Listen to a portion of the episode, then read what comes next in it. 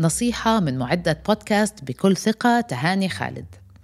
ما انتشر البودكاست إلا لأنه اللي تابعوا بدأوا ينجحوا وفتح عقلهم لأفكار جديدة.